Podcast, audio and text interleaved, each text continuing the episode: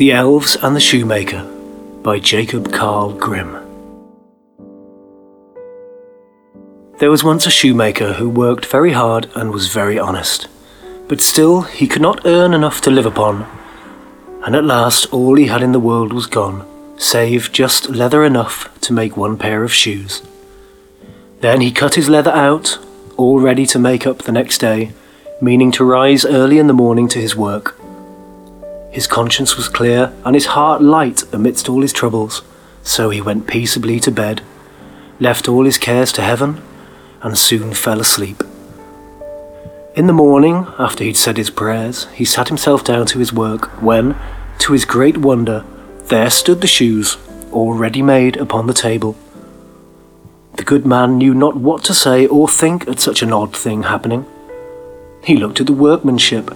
There was not one false stitch in the whole job. All was so neat and true that it was quite a masterpiece. The same day a customer came in, and the shoes suited him so well that he willingly paid a price higher than usual for them, and the poor shoemaker, with the money, bought leather enough to make two pairs more.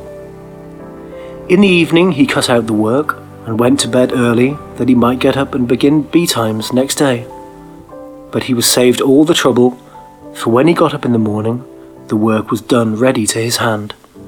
Soon in came buyers, who paid him handsomely for his goods, so that he bought leather enough for four pairs more.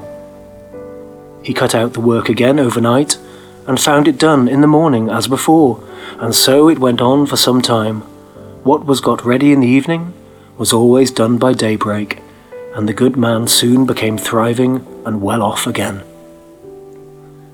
One evening, about Christmas time, as he and his wife were sitting over the fire chatting together, he said to her, I should like to sit up and watch tonight, that we may see who it is that comes and does my work for me. The wife liked the thought, so they left the light burning and hid themselves in a corner of the room behind a curtain that was hung up there and watched to see what would happen.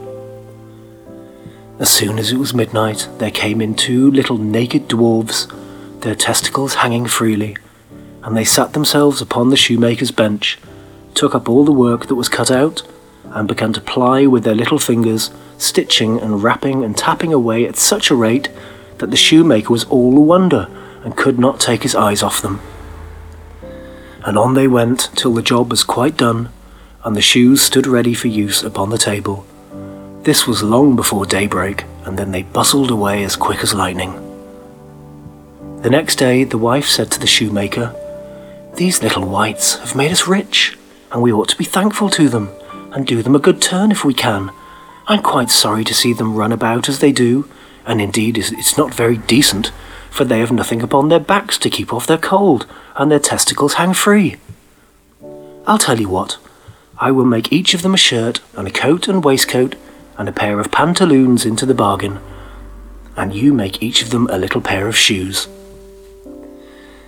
The thought pleased the good cobbler very much, and one evening, when all the things were ready, they laid them on the table instead of the work that they used to cut out, and then they went and hid themselves to watch what the little elves would do. About midnight in they came, dancing and skipping, their testicles swinging wildly, and hopped around the room, and then went to sit down to their work as usual. But when they saw the clothes lying for them, they laughed and chuckled and seemed mightily delighted. Then they dressed themselves in the twinkling of an eye, and danced and capered and sprang about, as merry as could be, till at last they danced out of the door and over the green. The good couple saw them no more, but everything went well with them from that time forward as long as they lived.